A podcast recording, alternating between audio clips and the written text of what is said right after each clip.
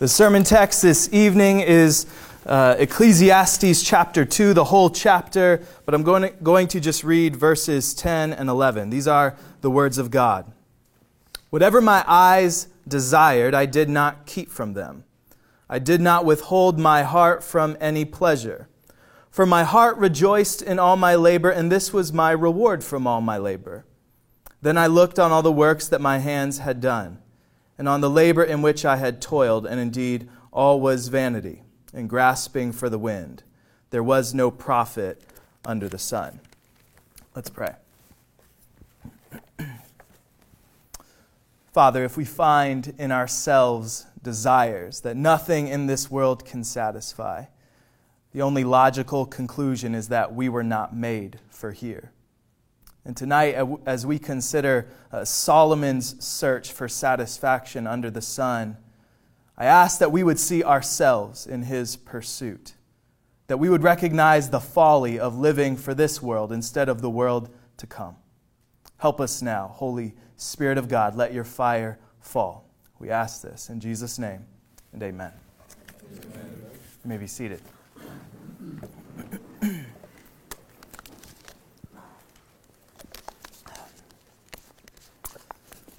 Well, last week we learned that everything, everything under the sun is vapor. And it's vapor because death casts a long shadow over all that we do. We cannot escape death, we cannot slow time down. All of us will eventually die and be forgotten. This is the sober reality that we are born into.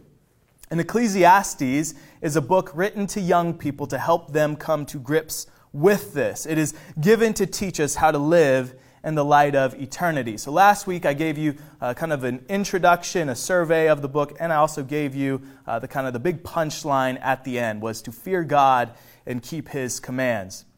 And tonight as we continue through this book, uh, I want to slow down a bit.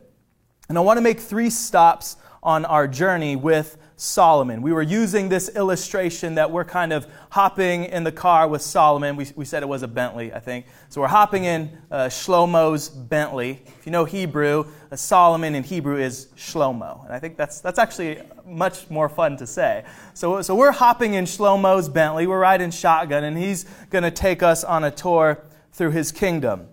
And tonight we're going to make three stops. And we're going to consider three things that appear to offer us ultimate meaning and satisfaction, but turn out to be vapor. And with each stop, I want to answer two questions What is the appeal, and why doesn't it deliver? What makes this vapor appealing so that we chase it, and then why doesn't it satisfy? So, this will be a, a simple exposition of Ecclesiastes chapter 2. So, our first stop is at pleasure. And uh, if you have a Bible or want to pull out your phone, uh, maybe with the audio off, uh, we, we, can, uh, you can follow along with me. It might be helpful. Um, in verses 1 to 11, we get a description of Solomon's attempt to find meaning under the sun. Back in chapter 1, verse 3, he asks, What profit has a man from all his labor?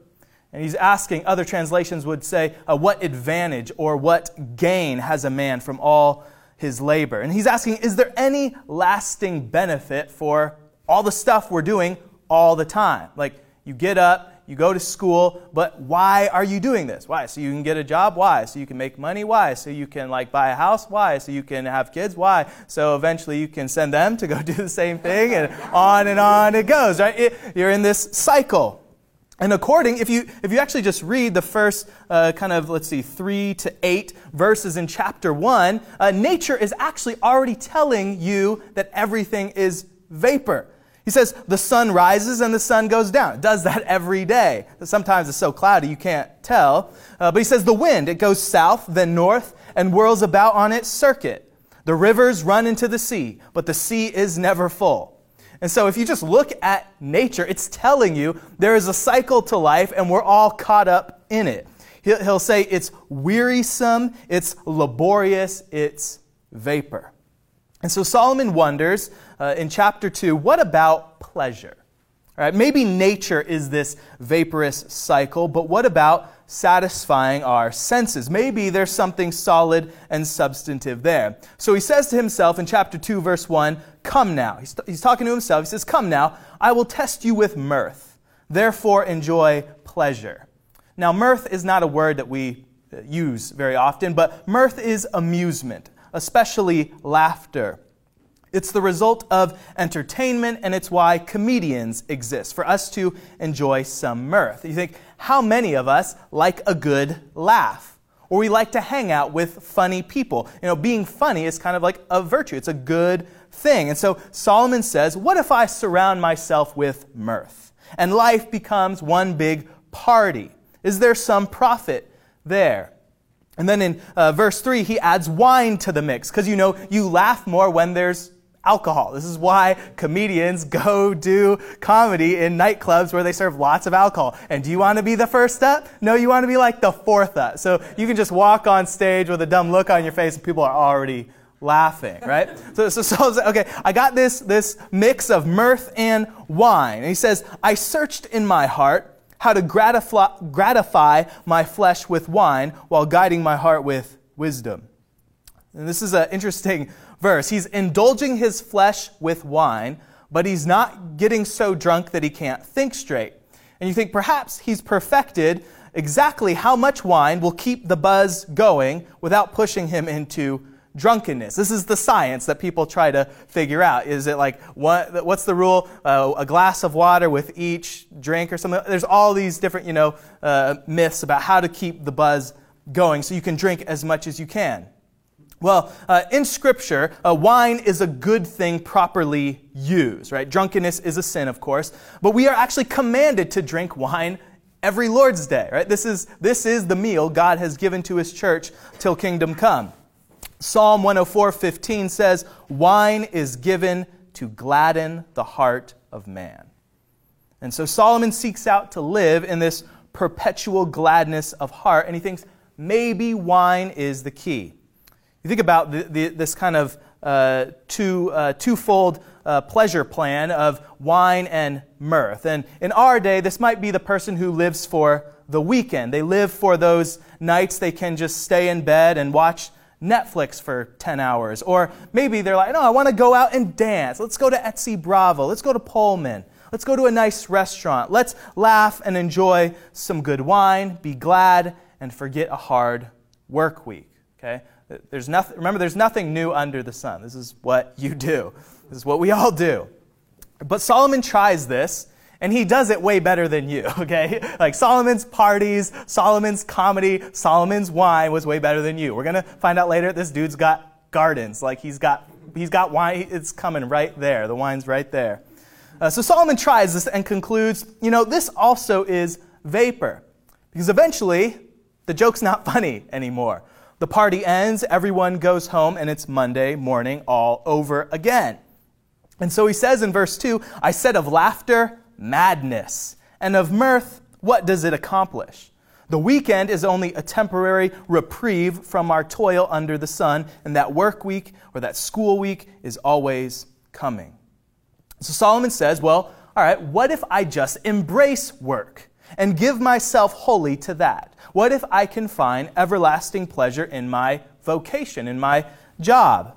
And then in verses 4 to 8, he then describes all the building uh, projects that he's got going and all the things that he gathers to himself. Uh, I'll just go down the list. He says, uh, I've got houses, multiple, vineyards for all that wine, gardens, orchards, fruit trees, water pools to water the trees. Notice everything here is plural.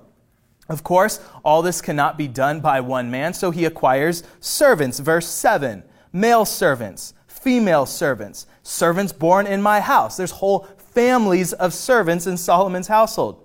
He continues, I had greater possessions of herds and flocks than all who were in Jerusalem before me. Right? Solomon loved animals. If you actually read 1 Kings 4, I believe, it tells you about the other exotic animals that he had coming to him. And you, you might even say Solomon is one's like the, one of the first scientists. So he's studying. He's a brilliant man. He's the wisest man that's ever lived. All the nations are coming to him. So he gets, he gets a lot of cool stuff. He says, I also gathered for myself silver and gold, and the special treasures of kings and of the provinces. I acquired male and female singers, the delights of the sons of men, and musical instruments of all kinds. All right, so, so you just subscribe to Spotify. Solomon just says, I'm going to get some personal singers for me. Male and female singers, the delights of the sons of men, and musical instruments of all kind. so this is the man that was so rich. Silver was as nothing to him. 1 Kings 10:21 says, "All King Solomon's drinking vessels were gold. All the vessels of the house of the forest of Lebanon were of pure gold. None were of silver." And then here's the line, "Silver was not considered as anything in the days of Solomon."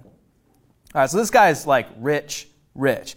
Anything he wanted, he could have. and this is just Excuse me. And this is just a sample of his pursuit of pleasure. It goes on. He says in verse 10 Whatever my eyes desired, I did not keep from them. Right, think about that. Whatever my eyes desired, I did not keep from them. I did not withhold my heart from any pleasure. I think, imagine if this was offered to you. It's kind of, kind of scary, actually. Whatever your eyes desire, it's yours. Riches, fame, power, beauty, sex with whoever. What do you want? What would make you happy? And at what point could you sit down and say, I'm content? And this is what Solomon is seeking out. He continues in verse 10 For my heart rejoiced in all my labor, and this, referring to these pleasures, was my reward from all my labor. So Solomon didn't just like hit the lottery, okay? He worked really hard.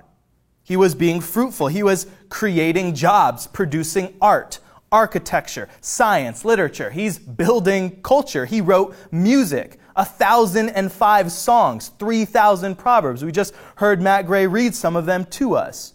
And some of his songs were so good they made it into scripture. Have you ever heard of the Song of Songs, the Song of Solomon?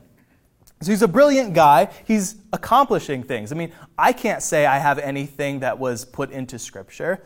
But Solomon has, a bunch of stuff, as a wise man.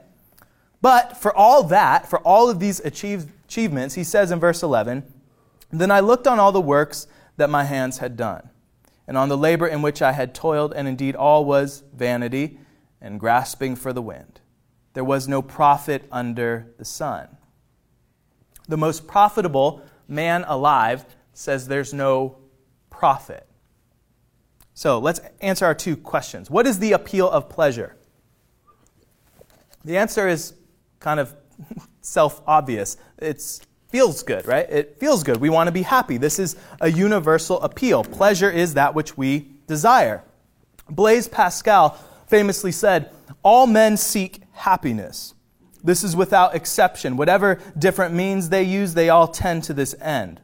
The cause of some going to war and of others avoiding it is the same desire in both to be happy. This is the motive of every action of every man, even of those who hang themselves. Think about that. Everything you do is pointed towards this end. You want to be happy, and you want to be happy forever. He'll say, I believe in chapter 5, God has put eternity into man's heart, yet so that he cannot, cannot find it out. Second question is, well, why can't this pleasure deliver? Why can't we get no satisfaction? And the answer is because you can't take any of this with you. It's not permanent. However great and pleasurable your life is, however much laughter or wine or money you got, it all still comes to an end. Do you see what Solomon is doing? He's running ahead of you. He's trying to show you the end of all the things that you are currently pursuing. I'll give you an illustration. Have, have you ever climbed a mountain or just gone on like a, a steep hike, let's say? Right, let's just start with a hike. Has anyone walked anywhere? um, you got here, right? I hiked from the parking lot. Well, have you ever gone on a hike and uh, maybe you, you got, got out there a little late and there's some people who got up super early and they already summited the thing and they're on their way back down the mountain and you're walking and, you're pa- and they're passing you and you're passing them and you maybe will say something to them, you know, get a drink and say, how, much farther is it in, until the top? You know, how, is it worth it? Is it worth the view to, to go up there? What's it like? You know, something to keep you going, because I mean, who likes hiking? well, well, this section of Ecclesiastes is Solomon coming down the mountain and passing you. And he says, you know, there's a long way to go. It's a really steep climb. And when you get to the top, there's nothing there. So unless you just really like hiking, you're wasting your time. And I like hiking, okay? Um, so, so, what mountain are you climbing? What pleasure are you chasing? Whatever it is, Solomon already been there, done that, and he can tell you, you know, I had it in spades and it still couldn't deliver. There is no profit from pleasure under the sun. Jesus will put it this way What does it profit a man to gain the whole world only to lose his soul? Right? Jesus can give you the whole message of Ecclesiastes in like 10 words. It's pretty great.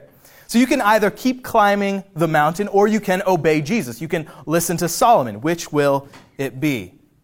From pleasure, we move on to look at wisdom. And this is our second stop. And if you think about wisdom, uh, don't, isn't that like a good thing to pursue? I mean, isn't the point of this whole book to make us wise? We call Ecclesiastes wisdom literature. Well, yes, we are to be wise, but remember, we are talking here about life under the sun. And the truth is that whether you are wise or a fool, whether you listen to this sermon and do it or, or don't, all of us are going to die. Death does not discriminate between the preacher and the hearer, the wise man, and I'm not calling you fools, but you're foolish if you listen to this and don't obey it, right? No amount of wisdom can exempt you from death. Just like the animals, we all rot and decompose, wise man and fool alike. Now, of course, we know, the end of the book, that that's not the whole picture. There's still that perspective over the sun. But uh, let's just follow Solomon's logic here and see what he's doing. He says in verse 13, Then I saw that wisdom excels folly as light excels darkness. So he's saying wisdom has real benefits for life because you at least see where you're going. The fool lives in a dark room. And doesn't really matter if the room is a palace if the lights are off. Wisdom excels light as uh, uh, wisdom excels folly as light excels darkness. Wisdom is flipping the lights on in the room so you can at least see and enjoy all those pleasures that we just talked about. But he goes on and says in verse 15, as it happens to the fool, it also happens to me. You could tell He's not happy about this. He says, And why was I then more wise? Then I said in my heart, This also is vanity. For there is no more remembrance of the wise than of the fool forever, since all that now is will be forgotten in the days to come. And how does a wise man die? As the fool. Therefore I hated life, because the work that was done under the sun was distressing to me, for all is vanity and grasping for the wind. So Solomon's a wise man, and he comes to this realization that he's going to die just like the fool. And that makes Solomon say, I hated life. I hated life. And maybe you're wondering, is that okay to say? Is that Christian? Is Solomon sinning by saying this? I don't think so. I think what Solomon is doing is what Jesus tells everyone to do in John 12, 25. He says, He who loves his life will lose it and he, he who hates his life in this world will keep it for eternal life. You know that verse. Have you ever wondered what Jesus meant by that? Well, he means look at the world. Look at the world soberly from Solomon's perspective. Consider the vapor you were born into and how nothing ever lasts. And in a world where sin has corrupted everything, no amount of pleasure, no amount of wisdom can offer you permanence. And so the best you can do is not live for this life, but to live for the next. And that means hating your life, hating the way that sin has corrupted it, hating the way sin has corrupted you. The reason Christians die, just like everyone else, is to put off the last remnants of our sin. This was actually a theological problem for me at one point. I wonder okay, if God justifies us so that we're declared righteous, we're forgiven. If all my sins are forgiven, why do we still die? Right? This is a real problem. And, and the answer is that you have to die because sin has infected your body, and this is part of Jesus' victory and your union with him. Okay? Jesus had to die so that he could rise again. And so you also, this is why Jesus dies, so that you can be united to him, so that death is now a doorway for you. It's you putting off this old body of flesh. All right, so if you're a Christian, you are declared righteous. And then at the judgment day, you're going to get a new body that is physically, really righteous and glorious. But not until that day. So listen to Jesus, listen to Solomon. And if I can give you one exhortation, it is to hate your life. Hate your life in this world that you might gain it for eternity. This is just like Jesus saying, if you want to follow me, you got to hate your mother, your brother, your wife, your kids. He's not saying hate them like, I don't like you, little brat. He's saying hate them in comparison to how much you love Jesus. Your loyalty to Christ is above everything. And your loyalty to the life to come should far outweigh your time here. If you think about this just from a purely, uh, you know, weighing the odds perspective, would you rather have, you know, 80 years, or I'll give you 120, 120 years of perpetual party, pleasure, achievement, everything you want, like you get it, 120 years? Or do you want that forever? It's, it's a pretty simple proposition when you put it that way, and it makes you wonder why people still live for the 120 years when eternity is coming. And Jesus says, You're a fool to love your little 120 when that's going to be unspeakably small in the light of eternity. And so Solomon is trying to help us get this perspective. This is true wisdom that looks beyond life under the sun. Our third and final stop is really a synthesis of pleasure and wisdom. And for simplicity's sake, I'm just going to call this one work. Work, okay? Uh, so we already visited Solomon's building projects, and in verses 18 to 23, he ponders what, uh, he ponders what will happen to it all after he's gone. And he laments the fact that he has to leave his kingdom and all that he's put into it to someone who might not be as wise as he. He has to leave it to someone that might turn out to be a fool, someone who might not appreciate all the work that he put in. And he says in verse 18, Then I hated all my labor in which I had toiled under the sun, because I must leave it to the man who will come after me. And who knows whether he will be wise or a fool? Yet he will rule over all my labor in which I toiled, and in which I have shown myself wise under the sun. This also is vanity. So this is compounding Solomon's frustration with wisdom. And do you know who inherited Solomon's kingdom after him? His son, Rehoboam. And was Rehoboam a good guy? Nah, he was a fool. Rehoboam has this choice as soon as he is as installed as king, whether to listen to the elders, the wise guys, or to listen to all his buddies. And who do you think he listens to? He listens to his buddies, and what happens? That united, glorious kingdom that was the center of the earth, the greatest monument to civilization, they had like 40 years peak, and then you have his son do something stupid, and the entire kingdom is torn from him. Ten tribes become the, the northern tribe of Israel, and then the two southern tribes of Judah. And that's how it goes. And then 722, the, the northern tribe is going to fall to Assyria, and 586, the southern tribe is going to fall to Babylon. This is what happens with the, the handoff. And Solomon can see this coming. And this is a problem for him. He says, This is a great evil on the earth, that the wise man labors only to hand it off to a fool. I mean, consider all the uh, seminaries that are now the Ivy League schools today. Right? These Ivy League schools, once upon a time, were given to train ministers for the ministry. Theology was the queen of the sciences, theology was king. And yet, now what are they? That's where the left lives, it's where apostasy reigns. And this is a great evil on the earth. Covenant succession has always been a problem, and how often the heads roll when regimes change. Solomon continues in verse 22 and says, For what has a man for all his labor, and for the striving of his heart with which he has toiled under the sun? For all his days are sorrowful, and his work burdensome. Even in the night, his heart takes no rest. This also is vanity. So get this not only do fools squander kingdoms, the work of building that kingdom is itself burdensome. Right? You know, work is hard. The ground is cursed. Our heart never rests in the night. Our days are full of sorrow. It is a sandcastle world we live in, and the tide is coming in. So, where does this leave us? Solomon concludes this section in a perhaps unexpected way. He says in verse 24, this is his kind of little summary conclusion for this section. He says, Nothing is better for a man than that he should eat and drink, and that his soul should enjoy good in his labor.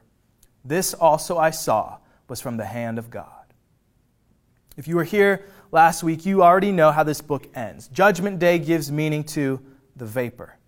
And it is this knowledge of Judgment Day that allows us to hate our life the way God commands, but also to rejoice in life the way God commands. And so Solomon is saying everything is vapor, but the vapor is a gift. And the enjoyment of simple things like a hot meal, a glass of wine, and a job well done is God's gift to you in the midst of that vapor. He says, This also I saw was from the hand of God. We'll close with this. There are essentially two ways of approaching pleasure, wisdom, and work. You can either demand from these finite things that which only the infinite can give, which is the definition of idolatry. You can demand that these finite things satisfy your infinite longings, or you can receive these things as temporary but good gifts from the hand of God. And you could observe uh, two people doing the exact same thing, but the difference is this one is doing it idolatrously, and one is doing it righteously. Idolatry, on one hand, squeezes everything until it's dry. And you have gratitude, on the other hand, that remains open, open to give, open to receive that which the Father wills. One is a posture of faith, the other is unbelief. So I tell you today, as a young person, before you've really started in on some great scaffolding of a building project, do not settle for the shadows of worldly pleasures. Trace these beams of light up to the sun. Trace these gifts of pleasure and wisdom and work to the eternal glory that will make all of this mist evaporate. That infinite longing in your soul is meant to be satisfied by the infinite God. He is, as Augustine says, the end of our soul's restless search. That satisfaction, that glory, is offered to all in the gospel. It's why Jesus lived, it's why he died, it's why he rose from the grave to offer wicked sinners, fools like us, something imperishable. Right? You who are constantly changing, God wants to give you something that is unchanging. You who are very corruptible, God wants to give you something incorruptible. You who are defiled, God wants to give you an inheritance that is undefiled, that does not decay. Your body, oh man, I'm 30 now and it's starting to break down. I got a pin in each of my knees, and I can't wait to get a resurrection body one day. I can't wait to see people that have been lost. I can't wait for the glory that is to come. That glory is coming. Judgment day approaches. And if you trust Christ and hate your life in this world, you will save it. And Judgment Day will be only the beginning of that glory. May God grant us all to reach that day by faith. Let us pray together.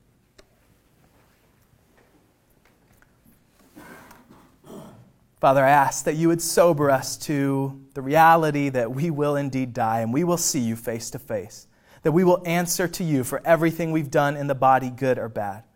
I ask you would help us to relate to the things in our life correctly, that whether we're in school, pursuing a degree, pursuing a vocation, pursuing some kind of job, pursuing a wife or a marriage or some, whatever it is.